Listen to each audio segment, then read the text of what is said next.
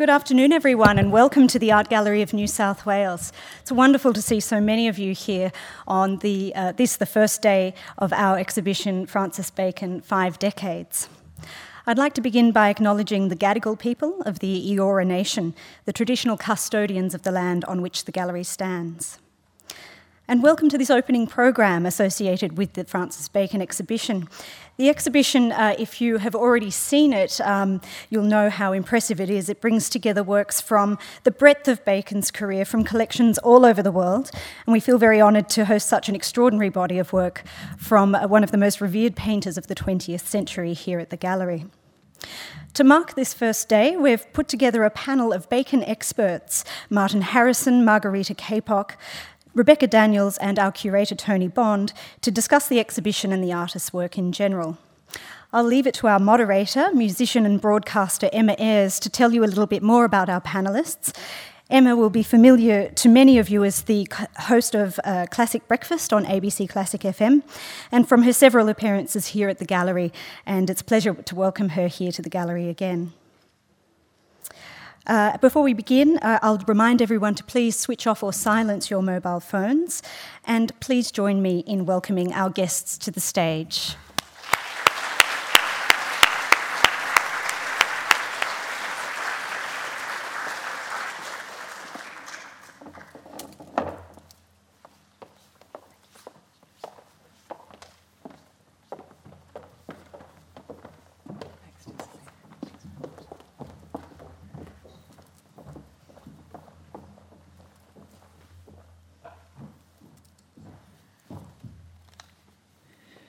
Thanks very much. Ladies and gentlemen, it's a bit like getting into a space capsule sitting behind these um, microphones. Thank you very much for your warm welcome. It's so lovely to see so many of you here. And um, yes, I would love to introduce each member of the panel in a little bit more detail, although I have a feeling that in an hour's time you'll know them quite well. So, first of all, the curator of the Francis Bacon exhibition, Tony Bond um, the curator of Francis Bacon Five Decades, and also assistant director curatorial at the Art Gallery of New South Wales. Tony, in the middle. And Margarita Cappock, just to my left here. And you have to admire Margarita's shoes as well at some point. Um, Margarita is the head of collections at Dublin City Gallery, the Hugh Lane, which houses the Francis Bacon studio. It's okay, Francis is lovely, really. Margarita Cappock. And Rebecca Daniels, and Rebecca is the researcher on the forthcoming Francis Bacon, the catalogue Raisonné. Thank you very much for being here, Rebecca. And Martin Harrison at the end. Martin is a big fan of Joy Division, which Martin might end up talking about at some point. And he also works a lot with Rebecca, so the editor of the forthcoming Francis Bacon catalogue Raisonné. And so all our guests today have contributed to the catalogue, which is available in the Art Gallery shop. And we're very, very grateful to all of you for coming here to Australia and um, taking time to speak to us today. So thank you very, very much. Now, just to let you know how this hour is going to happen, an hour can seem like quite a long time. So, what we're going to do is we're going to have kind of Francis Bacon advertorials about every 10 minutes. We've asked each of the four panelists to um, choose a work by Bacon that they particularly want to talk about. So, about every 10 minutes, um, we'll have a special slide. There'll be slides just kind of floating through anyway. Thank you very much to Josephine for doing that. Uh, but then uh, we'll, we'll hear from each panelist, particularly about their views about uh, a, a Bacon work. But I have to direct my first question to Tony, Tony Bond. Tony, congratulations, first of all, on the exhibition. Why Francis Bacon, and why now, but also why not before now? Actually, the best question is probably why not before now? Um, as you know, Francis has quite a few connections with Australia. Uh, but he never came, and there's never been a show. Uh, so clearly, it was time. That's part of the answer.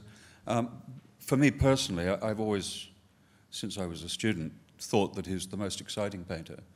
Um, you know, things moved on, we looked at other things, but really, when you come to look at painting, the way paint goes on the canvas, the way that with Francis, sometimes when you look closely, you have no idea what's going on. But you know, when you step back, you've got the incomplete sensation of the figure there. Um, that way of making with paint rather than drawing, which makes him so very different from Picasso, um, I, I, think is quite exceptional. And there's no, um, there's no possibility of anybody doing Bacon, frankly. I mean, it would be doomed to failure to try and do Bacon. I'm sorry if any of you are doing Bacon right now, but um, really, it, it's something you can't do again because he is, I mean, he's a master of chance.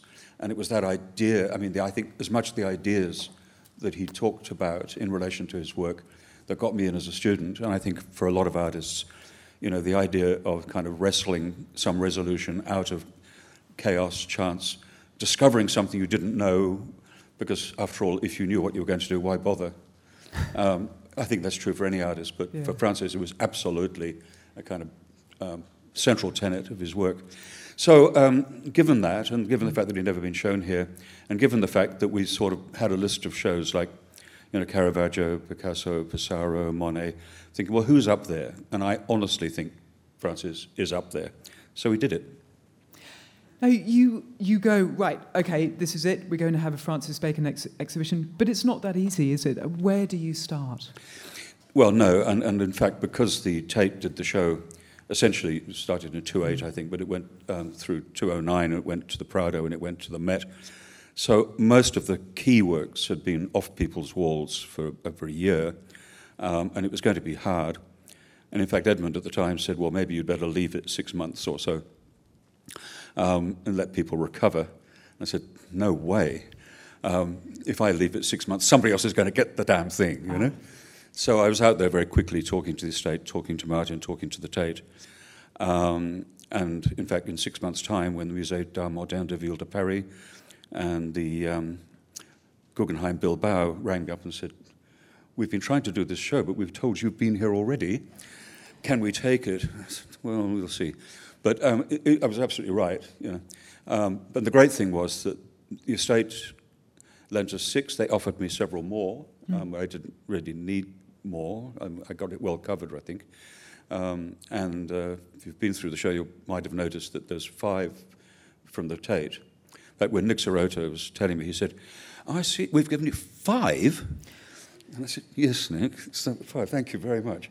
And that really put us on a roll. And I, and I thought if I went out then and, and quickly locked up, you know, the Met and, and MoMA and Chicago and so on, Pompidou, we'd be home and hosed. So, yeah. So but it wasn't hard. I mean, it goes. You know, you write these letters to all these museum directors, and nobody answers them. Martin's tried this; he knows exactly how it works. No answer at all. Um, and so you write a follow-up letter. You send emails to their assistants. Yes. At one point, does it become harassment? That's that's it. You know, that's when you actually ring up and say, Actually, I'm going to be in Zurich next Tuesday. I'd love to come and talk to you about the show. And suddenly a flurry of activity, and you have the meeting. And if you're persuasive enough, they say yes. Oh, fantastic. But it isn't, isn't always first go. Yeah. Well, congratulations. Now, you, you've brought in Martin already. Martin, I guess you're a good person to talk to about um, Francis Bacon's life. What for you is the defining, if maybe it's too broad a question, but what for you is the sort of defining characteristic of Francis Bacon? It's not too boring, it's too difficult. Um, I mean, the, the, in a way, his life is uh, obviously um, absolutely intertwined with the work. And he was, was if you like, a, an unusual life, let's say, defined by, I suppose, um, the fact that at least he said he hated his parents. Um, his father was a military man, he was a captain in the army. Bacon was uh, seemed a weakling. He suffered from birth from asthma. And I think, I suppose his farmer wanted a strapping lad who's going to wield guns, you know, and he certainly didn't get that. Um, and whatever the truth of that is, so we only have a few quotations from Bacon during his lifetime, which make it clear he said he hated his father, didn't like his mother much. So he felt slightly an outcast, and, and in a way, I suppose, lived the whole of his life um, on the edge of society, and as a homosexual, had to negotiate a whole life through. I mean, mostly um, after moving to England, he lived a large proportion of his life where it was illegal for a start, and he had to live through. Um, uh, there was a, a, a, like the McCarthy witch hunts in New York. There was, in America, there was a very similar thing going on in London in the early 1950s, and it wasn't legal in England until 1967. So he, he did negotiate that very cleverly. I mean, it, it's not a story that's been told properly. There's not really a good biography of him yet, and certainly not a reliable one. Um, so all of those things, I suppose, I mean, I'm not a biographer, um, but all of those things no doubt contributed to making him the kind of artist he was. And in a sense that, uh, uh, Tony already mentioned the gambling. I mean, he, he literally gambled, and when he had no money at all, he'd spend all of it and more, and then go begging to rich friends to gamble in casinos in the south of France. And he, and until he started to make any money at all, which wasn't until the 1960s. He was usually broke, usually scrounging money. There are many letters survived to rich patrons where he says, Will you please send me what was then a, a huge amount of £300 to pay my tailor's bill? He, he had handmade suits made in Savile Row, always, despite the fact he was broke. And there are letters where he says, I'm going off to Cannes or Monaco um, to earn some money, which means gambling. And he felt he could win.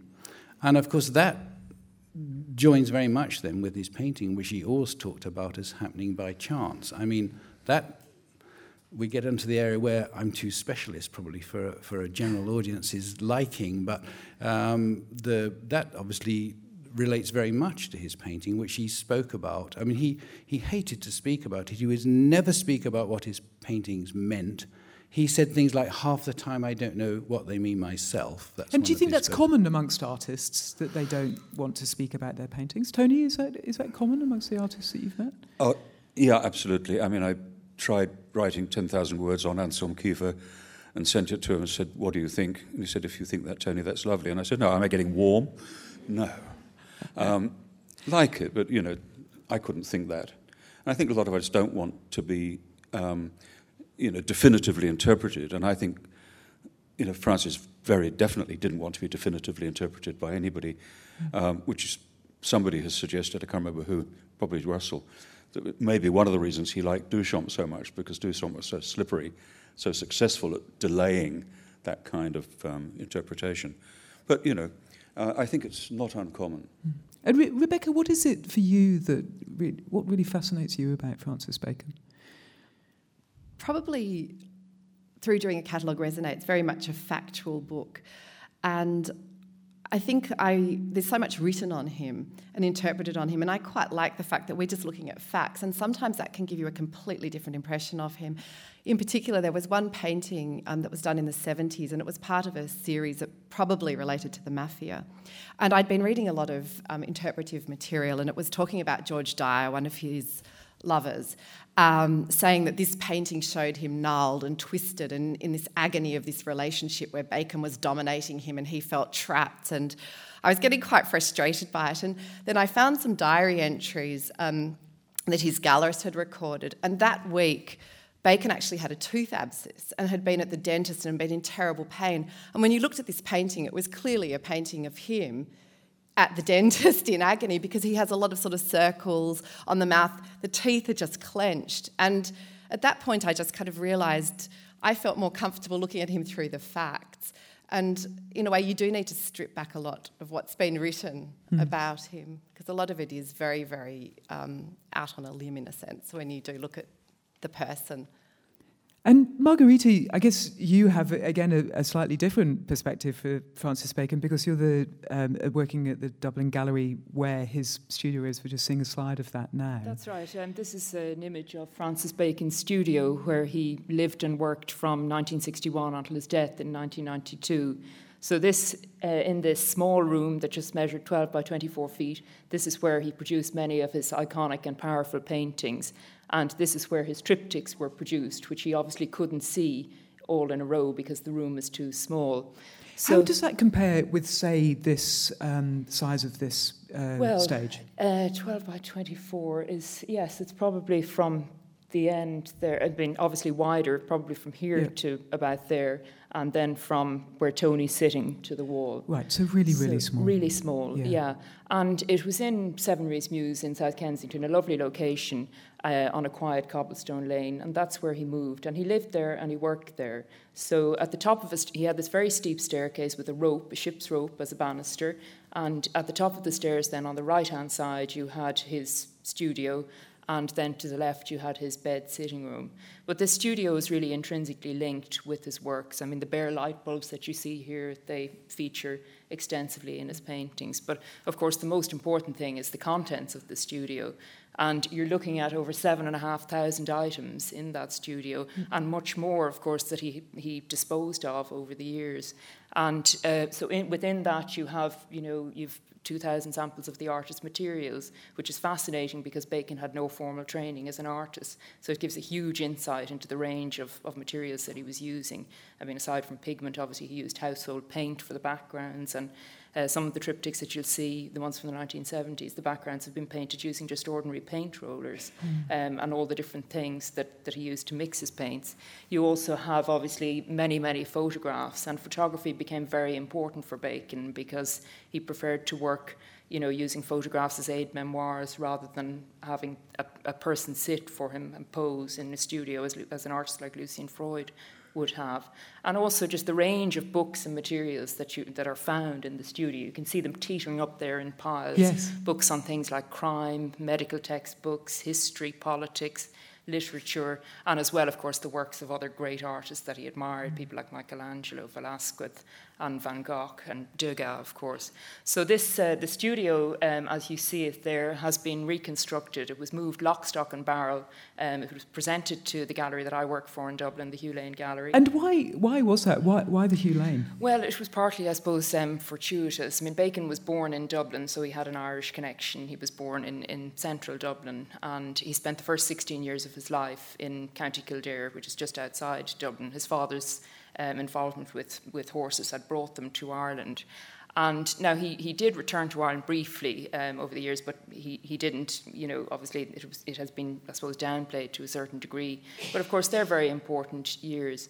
Um, after Bacon died in 1992, the studio remained largely untouched until um, our director, Barbara Dawson, was involved with negotiations with the Bacon estate, and John Edwards, who was the sole heir of the, the entire estate. So this was his uh, final lover? His, yes, yeah, yeah and, and more a companion, really, mm. um, because they, they both had other relationships. Um, he presented the studio to the city of, of Bacon's birth in 1998. And as soon as that happened, obviously the proviso was that we were going to reconstruct the studio in the Hugh Lane and uh, as soon as that happened, obviously we're presented with this. How do you remove this? Uh, seven and a half thousand items. So uh, it was decided that a team of archaeologists were best equipped to uh, take on this project. So a team of Irish archaeologists flew over. So you had a team set up, and archaeologists, of course, are used to dealing with this, these volumes of material. So they set out this, you know, they did a survey, um, set out um, a, a grid system and over the course of two weeks, everything was removed from the Only two weeks? Two weeks, yeah. Wow. And uh, you had curators and conservators then working in a separate room, making a note of, of what the items were and bagging them up. And of course, we had to be able to know the precise location of every single item in its original location in order to be able to reconstruct it in Dublin. So um, when the material came over to uh, Dublin, it filled a room in the gallery, just these boxes, um, and we started cataloguing. And I worked with a team of three guys cataloguing for two years, going through oh. everything flicking through every book uh, very, very carefully, photographing everything and making catalogue entries. And it was just an amazing experience to open the boxes and just get that really distinct smell of dust and pigment um, coming out. It was just such a, a, unique, unique project. So then after two years, and this is the, the you have a selection of this archival material on display here to complement um, Tony's exhibition. So we have 70 items that Bacon would have used as source material. Yeah. And then when the studio was empty, we took the, the floorboards, the walls, and, and the ceilings, the light fittings, the whole lot, um, except for the party wall, obviously, the neighbour. Um, and we have reconstructed it in, in Dublin, and it's open to yeah. the public now. And it's a huge draw. People are fascinated to see an artist studio. Yeah, well, um, we're going to come back to that because so um, there's Brett Whiteley's studio here, and Margaret Olley, I believe the studio is going to be right. preserved as well. So we'll, we'll, come back to that.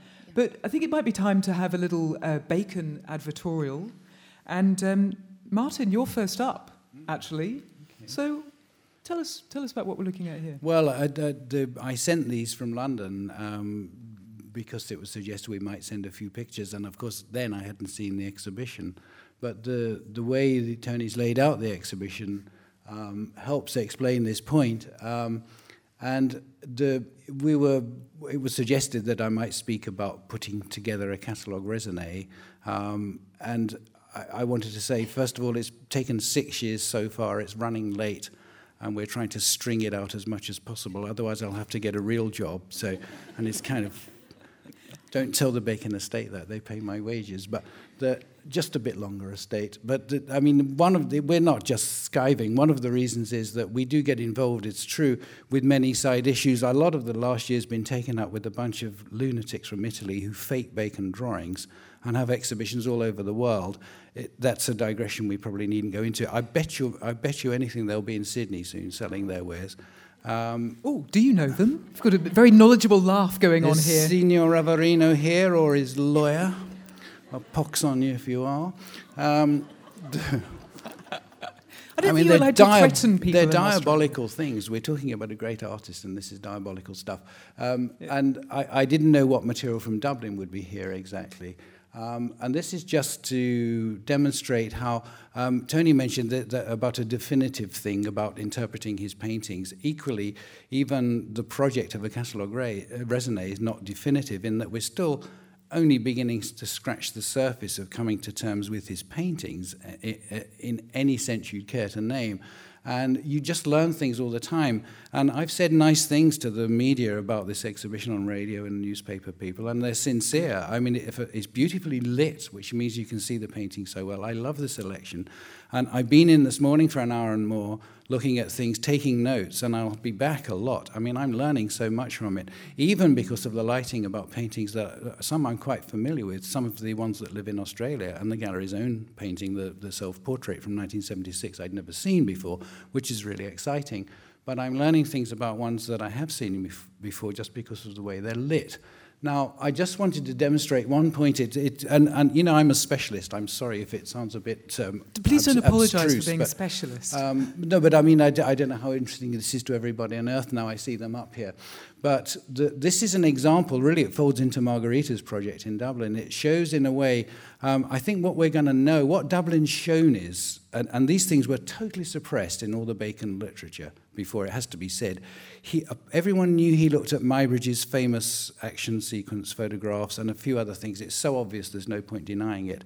There's about 85 million other things he looked at that were never admitted during his lifetime, and only can be, in a sense, um, since, his, since his death.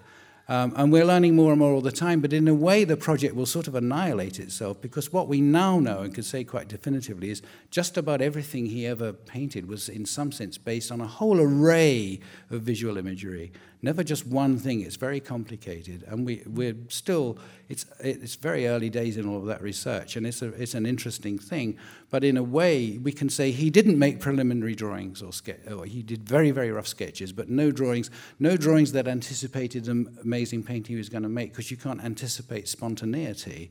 Uh, and that, that element that he saw as chance and accident, so it was never going to happen.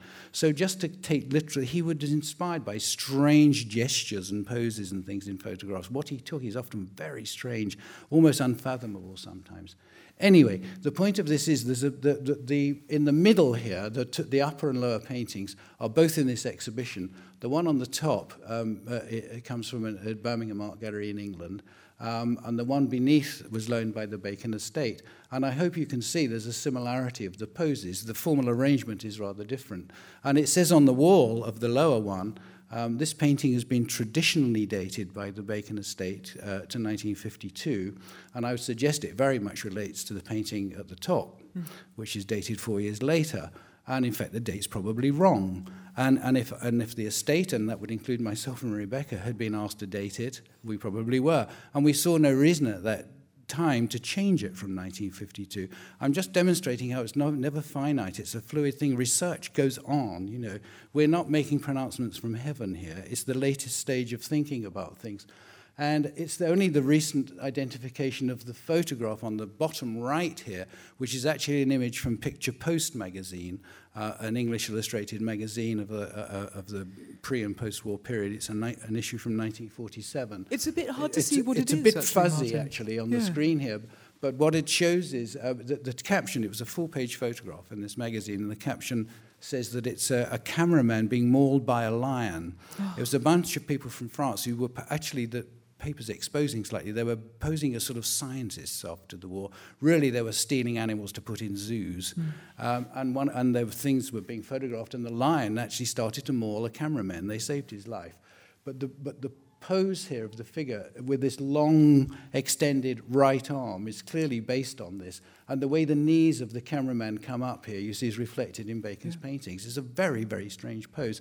And even in the painting at the top in Birmingham, you can see the line of the grasses here is somewhat reflected in the, what's Bacon, what Bacon has made into a curve. I'm sorry, everyone, if that's fuzzy and it's not immediately clear, but I, I don't No, think just- there's any doubt about that connection. But the thing is, in establishing that, it may relate to the painting at the top left, um, which is this is a, a copy that Bacon had. It's in the, the in Dublin now, um, and he kept reproductions of his own paintings, sometimes to to draw over, like he's done on the bottom left here. He's experimenting with changing the composition. He's, he never painted this, or at least it doesn't survive, with here a grey foreground. But that's a reproduction of the De- Detroit painting, The Crouching Nude, that's on the walls here from 1952. And it's the first crouching nude he did. Well, that itself may well relate to this. Um, and this has just thrown the whole debate about his crouching figures. And the Detroit painting, just to make one last little point on this, was terribly important to him. First of all, it was sold to a major American museum quite soon afterwards, and he always gave his paintings difficult titles you couldn't remember. They're so generic. So he always called it the Detroit painting. And in his note, he made notes very often of what he intended to paint. He made notes to himself, very interestingly. He'd write to himself, Francis, think of the Muybridge figure with. He wrote the word think of to himself, which is a very interesting way of putting it. Not just Muybridge figure jumping off or something or other, think of. Uh, and there were copious notes, usually in the fly leaves of other books and source material books. Um, very, very interesting. They were his true studies in a way, these notes. And occasionally a tiny sketch like that big, a little rough sketch. He'd often refer later, this painting dates from 1952, and for many years he'd be doing versions of the Detroit painting. And he was always trying to get this figure with its reflection. You'll notice the shadows. And he was very involved with the figure leaching out its own flesh or the flesh building up into the figure, which you'll see in many paintings in this exhibition. Um, the, the gallery's own self-portrait is a very interesting example of that. And just at the top right, finally, I put a Matisse, the famous um, with Turtles, because surely that was operating in here too. And there's a terrible tendency for people to say, oh, we've spotted a source, there's the answer to everything, life, death, and bacon. And it's not that simple. First of all, that would have resonated for him with the famous Matisse, you know, and there were many, many other things. This is just 1% of that story. Enough for everyone, I'm Martin, thank you very A round of applause for Martin, I think. Thank you very much, Martin. Rebecca, I wanted to ask you about techniques for um, Francis Bacon and just in, in, a kind of broad sense, like something when I was, uh, Josephine uh, was lovely and took me around the exhibition yesterday. And um, the thing that really stood out for me as being a complete sort of neophyte for Bacon is this thing of him painting on the wrong side of the canvas. What, does, what sort of results does that have, and, and why did he do it? Well, it appears that he did it because he wanted to make his life difficult, because the paint leaches into the canvas, so you don't have the sort of, if you like, a protective layer that kind of is a safety net, perhaps you could describe it as. So it's much harder to paint over, and once the paint's on it, it's on it. So in a way, maybe that added to the sense that he, his painting was like gambling and chance because it either came off or it didn't. And consequently, he is quite well well known for destroying a lot of his canvases if they didn't work. Yeah. Why he wanted to do it on the other on, on the wrong side is not apparently clear, but he did it from quite early on in his career, so it became his sort of trademark. And Tony, how did how did Francis Bacon's techniques um, in painting develop over the years? What was that mean? For you, Tony, Um, yeah. Well, I think you can see if you go through. Um, most of the works in that front room, which I think we're going to talk about later, uh, relate to the figures of the crucifixion, and they've got um, a certain formal resonance, you know, that, that kind of. And again, this is one of those things is this Hitler laying flowers at his parents' grave? Is it the Magdalene from the Arena Chapel uh, by Giotto? You know, uh, what, what actually is, there are lots of different kind of possible sources for that figure of Eric Hall, um, or Eric Hall's overcoat minus Eric Hall um, in Hyde Park in that first room. That, that's a very particular set of works, quite complete to themselves. Um, you move into the 50s and you've got this kind of overall fairly fast painting. The guy doesn't have a studio much of this time. He's traveling around. He's going to Africa to visit his mother and sister. Um, he's going to Monaco to try and make a few bob. Um, he's going to visit Peter Lacy in Tangier, you know, and, and um, staying in people's apartments in London. So he's almost itinerant, and, and he often painted series, men in suits, for example, you know, uh, for one exhibition, and they would happen quite quickly. And um, was he a swift painter? Well, those obviously painted. Well, actually, when you look, you realize they're not quite as swift as you think because there's a lot of building up going on underneath. And I'll come back to that when we talk about sure. Ed too. But, um, but from 61, once he moves into uh, Reece Mews, it's like, you know, complete change. And, and that's why when you get to the end of the 50s room, we turn the orange wall on, and you get two works from the 60s introducing the next room. Um, and you can see immediately all the kind of brushwork that's concentrated into the figure. Um, and whereas, you know, in the 50s, the figure's kind of dissolving into the field and this overall kind of manipulation of the field, um, it suddenly becomes the concentrated energy of the paint right slap in the middle, and the field is simplified down into quite strong color planes around it, mm. often with Dulux or some kind of alkyd bound pigment. But um, so, I mean, I think that's dramatically different, and it's kind of why I ended that 50s room with two paintings from the 60s, because you can just see it turning the corner. Uh, and when you move into the 70s, I mean, I've rather cheated by making almost all the paintings um, reflection on George Dyer, whether they're sort of nominally George Dyer or not. I actually have to tell you, this morning I went in with Daniel Craig, um, who. James Bond? Before he became James Bond, was actually George Dyer in, in Love is the Devil. And he knew so much about George Dyer, and, and he just said, That's George, that's George, that's George. Yeah, quite right. And was he lovely? Sorry, I just have to ask. Sorry? you, have to, you have to know, don't you? Was he lovely?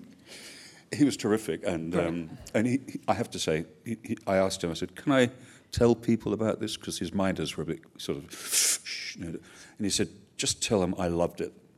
So I think, okay, Thank and um, and what did he say? How did he say it compared to uh, the Tate exhibition? Well, he did actually say he thought it was rather better than the Tate. Oh. But hey, good on you, Tony. He's can very just, modest. Can I just say, well, he's showing off, swanking about Sydney's great show. Just as long as you keep it short, Martin. What? Keep it short, did Keep it say? short. Okay, just to add, you said, uh, how, did he take a long time? He seldom took more than two weeks. And since I don't sleep here in Sydney yet, and it's the espresso keeping me going.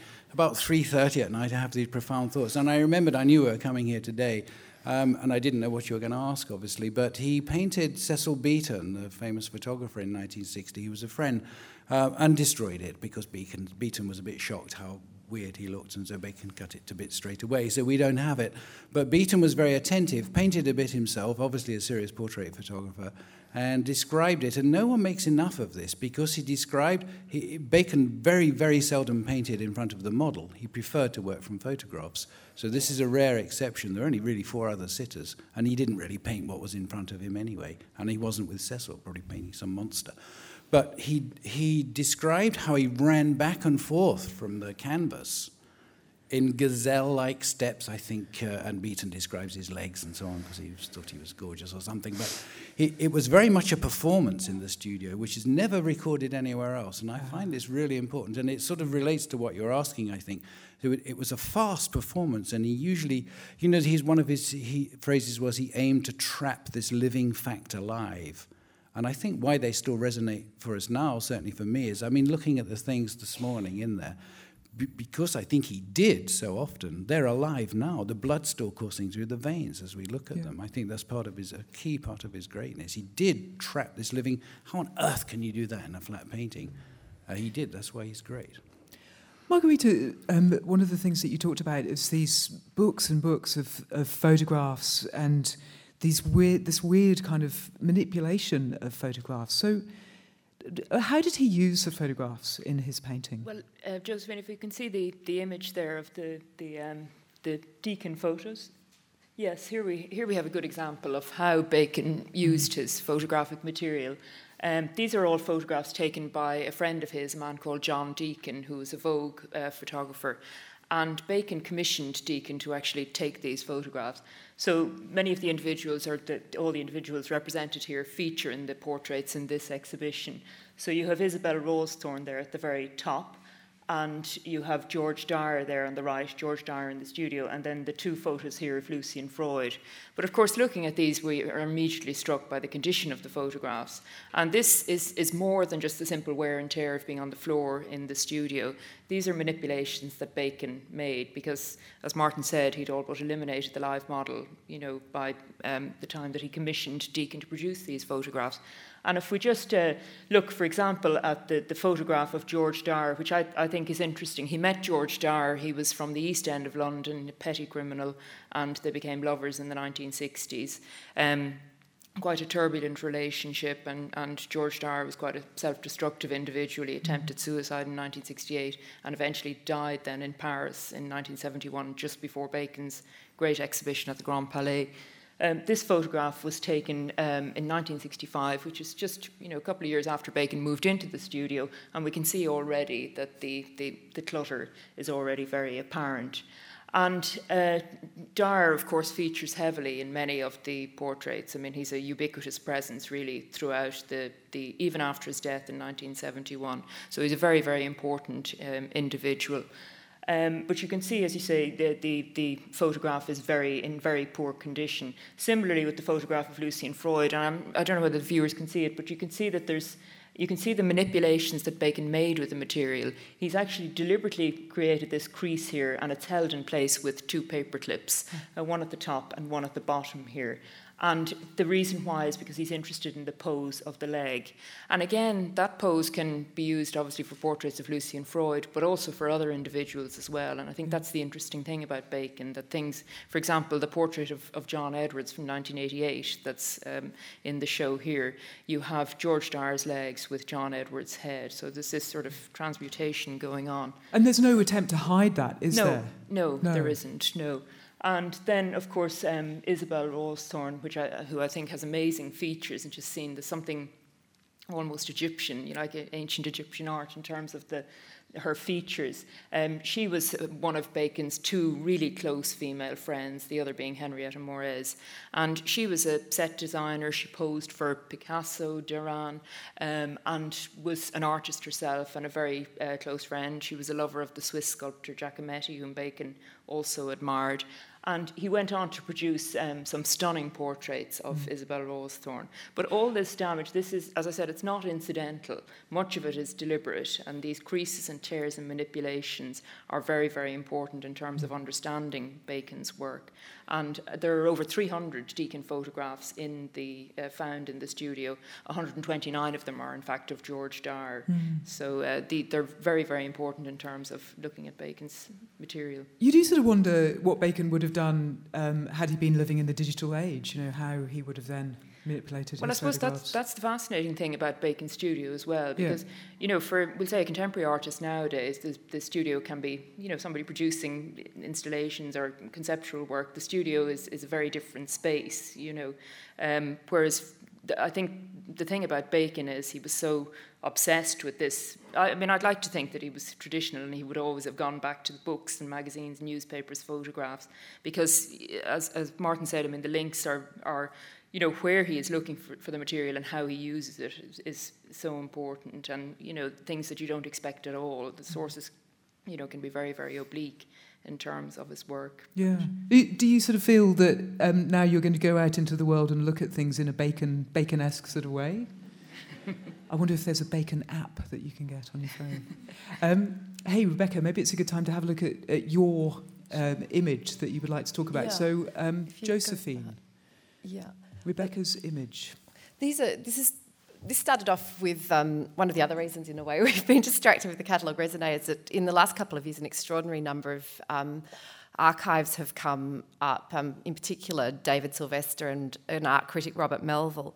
And I'd been going through Robert Melville's um, as yet uncatalogued material at the Tate, and as well as looking at he, he was probably one of the earliest writers on Bacon and although his writing quality varies, he has some incredibly pertinent things to say from quite early on. So I was interested to look at him, but also who else he was writing about at the time. And as an expat Aussie, I was quite shocked to see that after Bacon, the most material he'd written on anyone was on Sidney Nolan. And he had a, there's a huge file just on Nolan. He had all the catalogues. He'd followed him from very early on, from when he arrived in London. And amongst the phot- photographs in this box was a picture of this painting, Death of a Poet, which is um, a painting of the death mask of Ned Kelly, one of the most unusual Ned Kellys he did because, as Rosenthal points out, it's the only actual portrait of him. It's, he hasn't got the armour on, it's just him. Mm-hmm. And he'd just come back from Italy in November 1954 and had a studio in Paddington in London and painted this work, uh, probably slightly influenced by all the religious painting he'd, he'd seen there. But it just struck me as quite extraordinary because in January um, 1955, Gerard Schurmann, the composer, had asked Bacon to do a cover for uh, some works that he was writing about William Blake. And they'd gone to the National Portrait Gallery together. And this, is, in a way, is just a bit of further research I've been doing since we wrote the um, catalogue entry, because it wasn't quite known exactly when Bacon had painted this work. And I've now found out he actually had painted it by the 1st of February 1955 because the Hanover Gallery purchased it at that date. So it means that these paintings were painted two months apart, which is quite fascinating because they, I, to me, have quite a similar atmosphere of these very solid yeah. sculptures. Although William Blake is actually a life mask, he looks grimmer than Ned Kelly. Um, and just having these sculptural figures floating in space, obviously you've got the foliage around the um, Nolan work, but it, it, just really sort of shocked me, um, struck me as quite interesting. I was trying, I've been trying to find out whether they knew each other, and it's proving incredibly problematic. I think they must have had some acquaintanceship because they had so many links in common, and not least Robert Melville and a lot of the critics writing about them. Sylvester had written about both of them when, when Nolan had arrived in London. How, um, how would you find out, though? Like, where do you go to find out whether Sidney Nolan ever met Francis Bacon? Well, it's just really going through, and that's why I haven't yeah. really finished looking. I've been trying mm. to speak to people um, who knew him. Um, just through the gallery, through archives. For example, there is a telegraph in the Marlborough archive when Bacon died from Nolan, and it just said, Sorry to hear about Francis Sidney. So they obviously had a relationship. I've also just recently been up to the Sidney Nolan Trust, and they showed me a painting that Nolan actually painted a portrait of Bacon in 1984, a spray painted portrait. I don't know if did, you couldn't get it up. Okay, never mind. We, we were trying to get it up at the last minute but couldn't. Um, and, and that was quite interesting because Bacon's got a very grumpy expression on his face. And just interestingly, when you go through what was happening in his life in that year, he was obviously having quite an upsetting year. He'd been drinking a lot, he was very sick quite often through the year. He'd been really altering a lot of paintings in that year and destroying some. So I, that sort of made me think maybe he did, you know, have some quite yeah. connection with him there. But it's still ongoing research. Um, Rebecca, I was sort of thinking about these two pieces in a musical sense, and I'm sort mm. of thinking Men at Work. Kookaburra sings in, in the old um, something tree. Um, you know, they, they really are very, very similar, aren't they? Yeah. That if, if these were two pieces of music, then you can imagine one suing the other for, oh, really? for yeah. copyright. Yeah. Well, I still don't know. I think now the fact because this this um, the Bacon painting was exhibited in. Um, sorry, the Nolan painting was exhibited in May 1955 at the Redfern Gallery. Yeah. So I'd sort of wondered if Bacon had painted it later, he might have seen it there, but obviously he didn't because it had been yeah. painted by February. So unless he'd known Nolan and seen it in the studio, it's or the painting had been in the Redfern Gallery earlier on, yeah. it could just be a coincidence. I, th- I think he's in the clear. Yeah. yeah.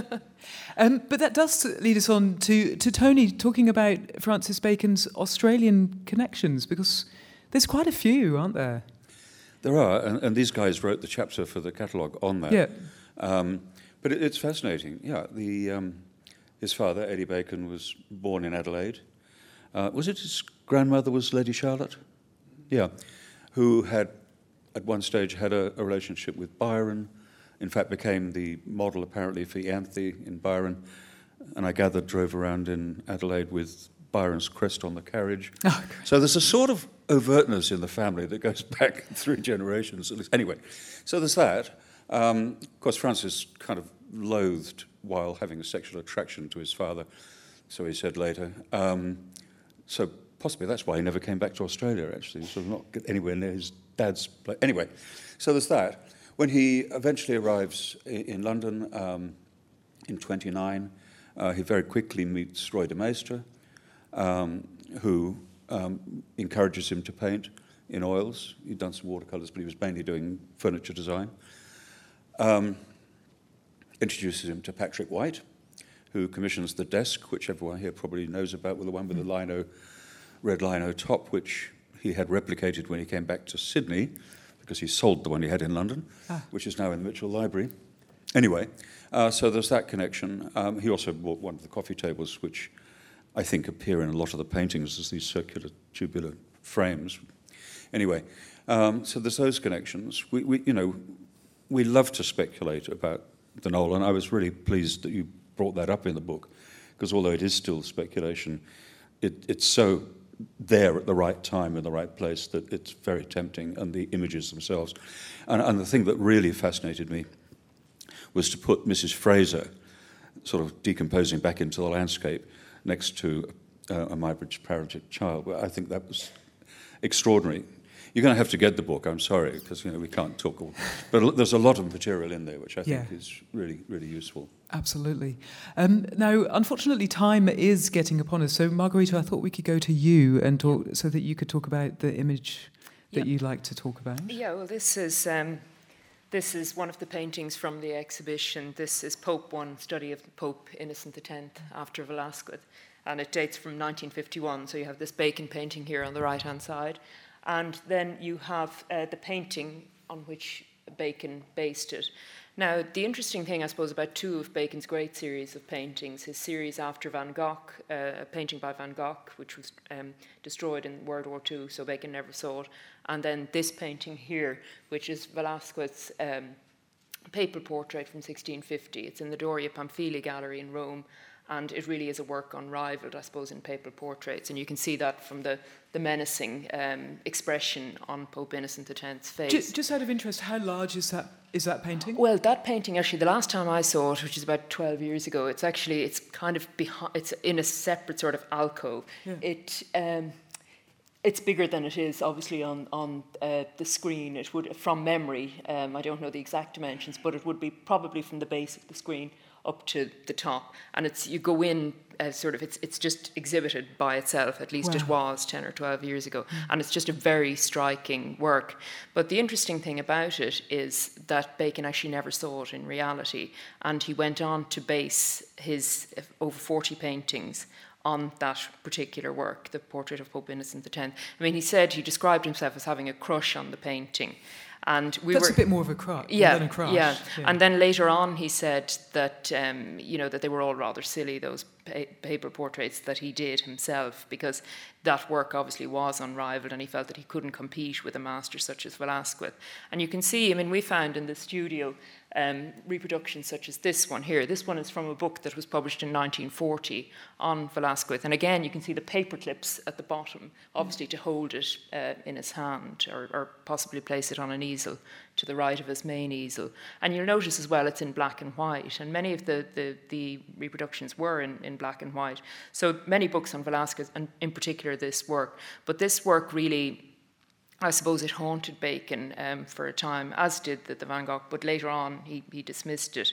Um, and I think, um, I suppose he, he, I can see obviously, I mean, Velasquez is a great colorist, and you can see obviously um, links obviously between Bacon, who was also um, a great colorist. But I, that work really was a very, very important work for his um, his career, and he said it was the first one that he really um, you know, fir- his first real subject. But I think the important thing is that he actually never went to see it in reality, even though he did visit Rome. And we were hoping, as we were going through the studio contents, that we might find a ticket for the Doria Pamphili Gallery in, in the contents. But no, he, he definitely didn't see it in reality. So he knew it from reproduction. So again, it highlights the importance of photographic reproductions yeah. um, for Bacon's work.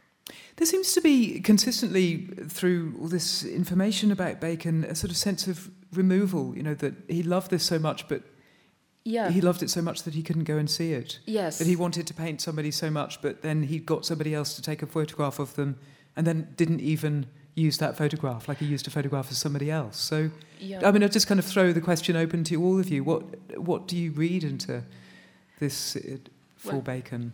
With his photographs, I mean, for example, with the Deakin photographs, he said that he didn't want to practice the injuries that he was going to practice on the sitter with them present. So I suppose it gave him a certain amount of freedom. Um, That's so, very polite of him. Yeah. um, so there, there is that. And then, um, of course, I mean, you can see why he may have avoided going to see the Velasquez painting. He couldn't mm. have seen the Van Gogh painting because, it, as I said, it was destroyed. He only knew it from reproduction. And again, there is one of the that Van Gogh series in this this exhibition here, a very beautiful painting painting from 1957.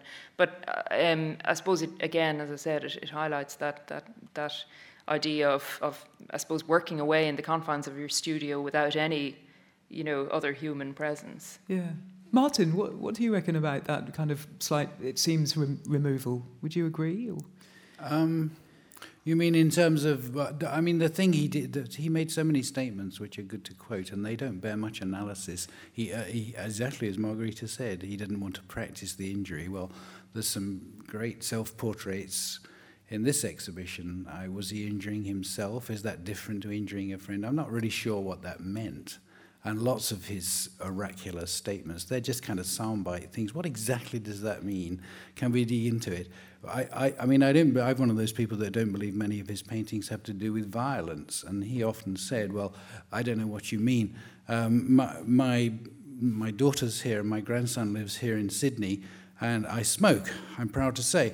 And the cigarettes have, you don't just die of cancer here, you, you go blind and all sorts with the pictures. And, and there's, there's a picture on the cigarette packet I bought here, and it says cigarettes cause blindness, and there's a most horrific photograph, eyes being gouged. This is a new one on me. And my grandson, who was doing great Bacon Pope screams here in the gallery last night, but was terrified of this cigarette warning. And that's kind of more horrific than anything Bacon painted. And uh, the paintings didn't disturb him too much. Not many have to do with violence in the end. Some are very tender. There's all sorts yeah. of emotions in there, yeah. the That's, whole gamut. That was a very strong thing. I mean, somebody asked me on the radio the other day to contrast Freud and Bacon, and I cast, there's so many things you could talk about.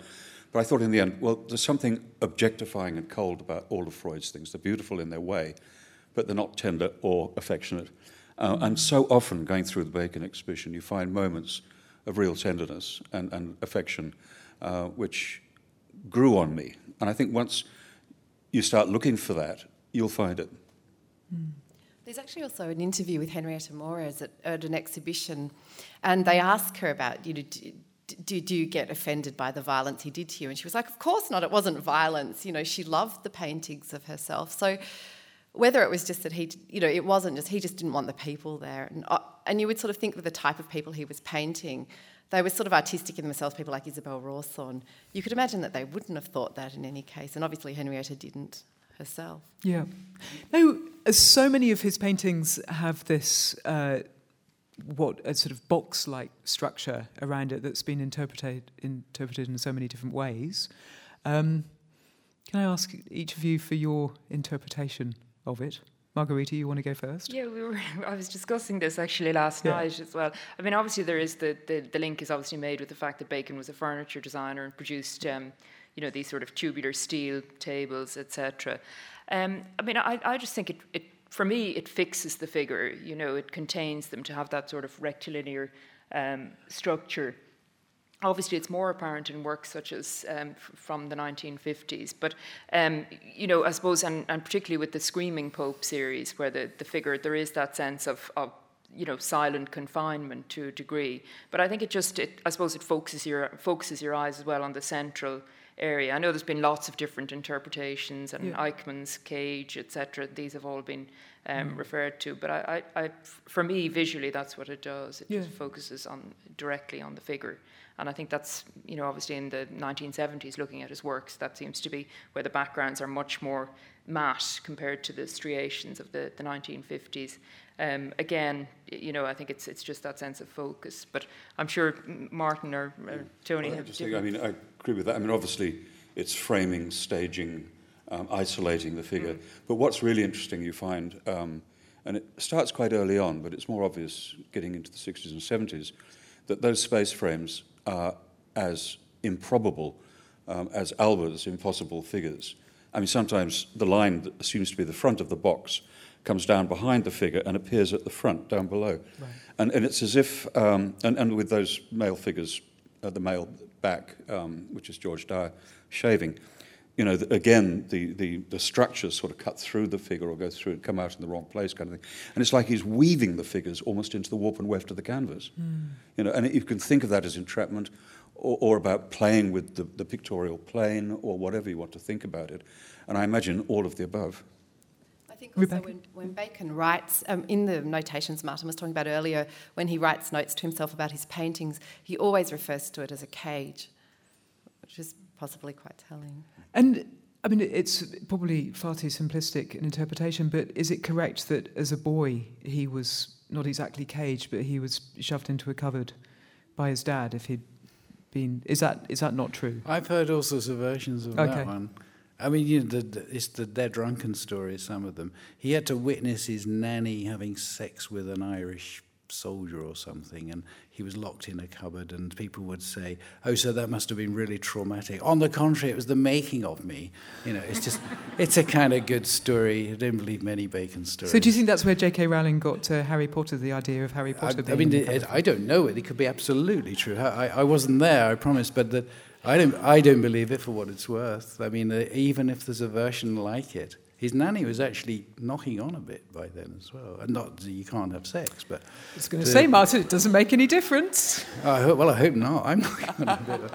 But that's, It's maybe because we're, we're kind of coming to the end of the discussion now. Um, I wanted to ask you each about the legacy of Francis Bacon. How do you see his influences coming down into painters today?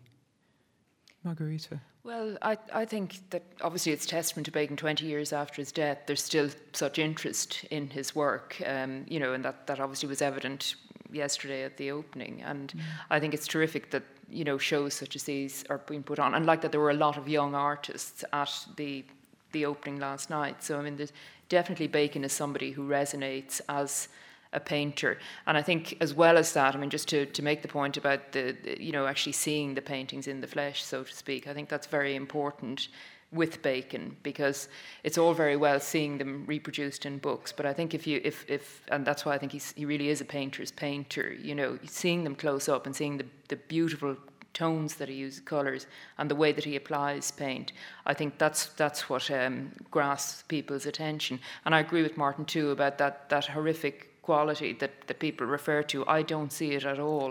I, I think they're works of great beauty that he's obviously laboured over, and they're they're stunning works. Um, and I think that that. That, that obviously is his legacy, and I think he, his work obviously will stand the test of time. Tony, what do you see as, as his legacy? Well, I said before, I think that anybody who tries to do Bacon is, is doomed to failure. Um, but I think for myself as a young student, and I think for most artists I talk to, it's, of course, you love the sheer vivacity, the complexity of the paint. You know, I mean, the paint goes on with, with thick paint with a brush, sand mixed into it, dabbed into with bits of fabric that leave traces and bits of the fabric, um, you know, all of those things. Um, the spray paint that becomes a way of making a granular surface, all these things he uses uh, are quite spectacular. And until, uh, the great thing being, because they're under glass, A, you've got to get up close to sort of get round the reflection. B, you can get up close and you will see all these things going on, which are quite extraordinary. You can't go out and do it, I'm afraid, because Bacon's done it. Um, but what people really respond to, I I think, is as much the ideas. Because behind that cloud of champagne bubbles, there's actually quite an interesting little brain going on. He's a bit of a philosopher, and, and if you start to I mean, Martin says, well, what does that mean then?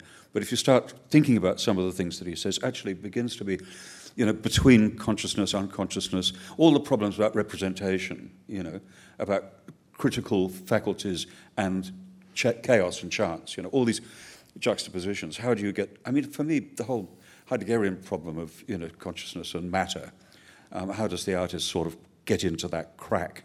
Um, and I think that's what he did, and I think people respond to that. Mm. Thank you. Um, Martin, would you say that that kind of line from Francis Bacon through to artists, say, like Damien Hirst, is, is there a clear relationship? No. Um, no. I throw these questions no, to you, Martin. Bacon, you... Was, Bacon was really great. I'd like to I'd like to answer a, different question, if I may. Please, I ask, ask your you. own question. Thank you, Emma. And it's, then answer no, no, it. it's partly relating to what was said before. I mean, I'm agreeing with what Margarita and Tony said, but we touched this question of being horrific, and it's I'm not being so egotistical as I usually am here. I, I hope you will buy the catalogue to the exhibition, and if you do, um, there'll be an essay from someone who's not here, and I haven't had a chance to speak to Tony. He couldn't come from Holland, presumably, by Ernst van Alphen. And there may be some of you, I don't know you all, obviously, who are serious art history students at universities here or whatever. And Ernst van Alphen would, would represent that kind of, kind of academic teaching and approach to Bacon. And he wrote a book, uh, I got many criticisms, but it's a very important book called Francis Bacon, The Loss of Self, which is one of the, I'm sure, key texts in universities, in academia throughout the world.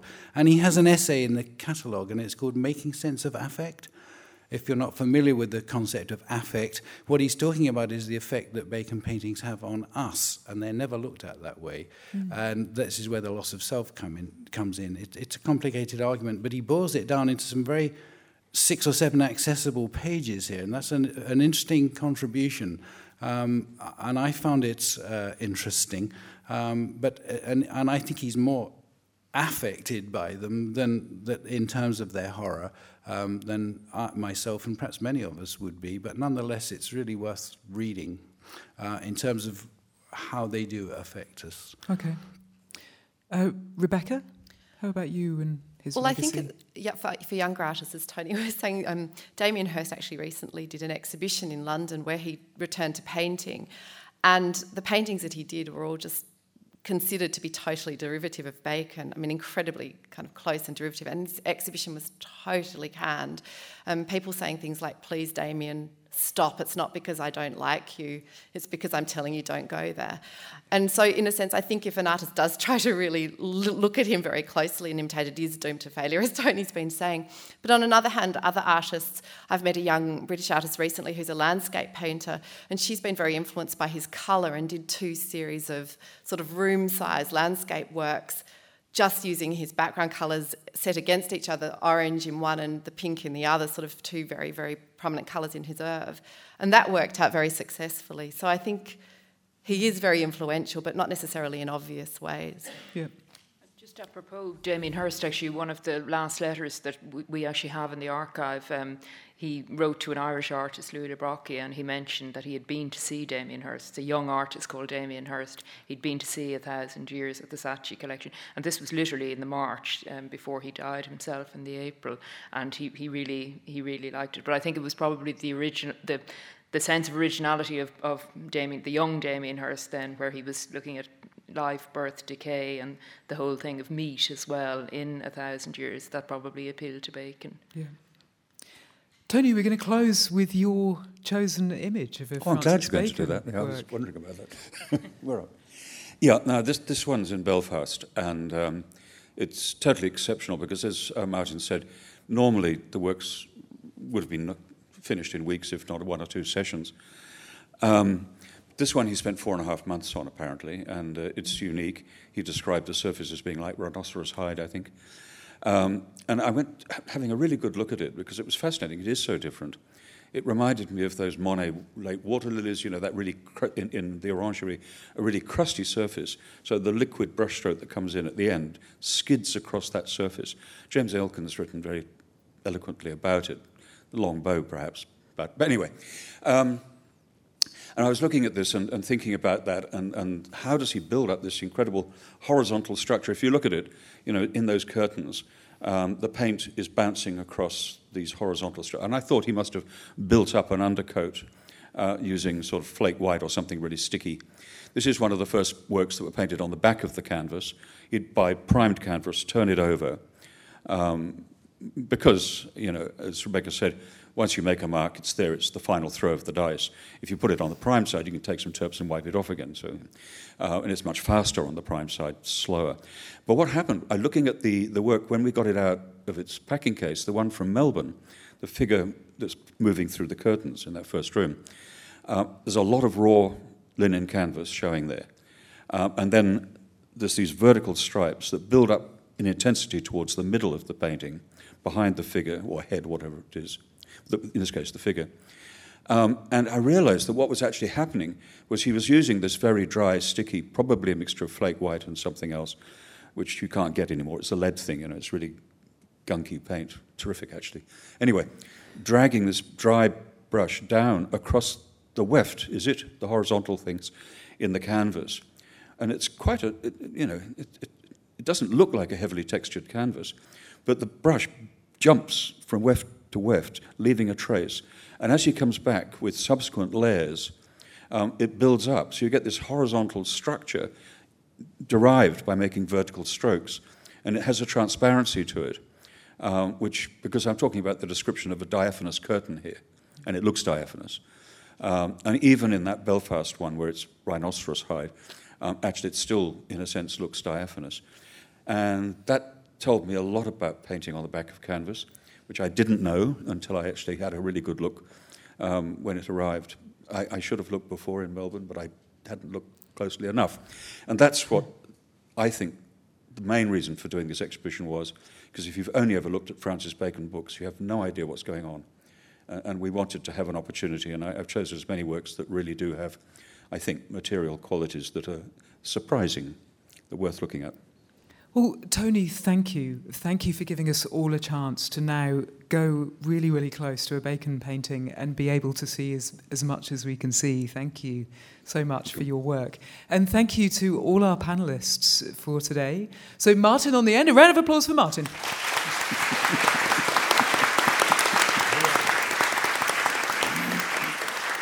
Martin, um, how long are you staying around in Australia?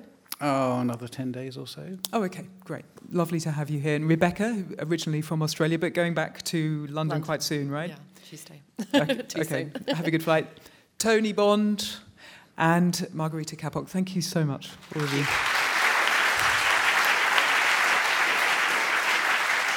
And um, thank you for being a lovely audience, and also a round of applause for our Sandy for today, Alison and Josephine on the slides. Thank you. Well, thank you. Thank you very much to, uh, to Emma Ayres, everybody, for a wonderful, being a wonderful host. Thank you all very much for coming along to today's forum. It's uh, been wonderful to see so many of you here on the first day of the exhibition. Um, we hope you enjoy the Francis Bacon show and can come along to more of our programs. There's a, a brochure available, or you can have a look online for more free programs coming up. Um, I'd also like to thank my colleagues in public programs for helping us put today together. And uh, thank you all for coming. Enjoy your day at the gallery.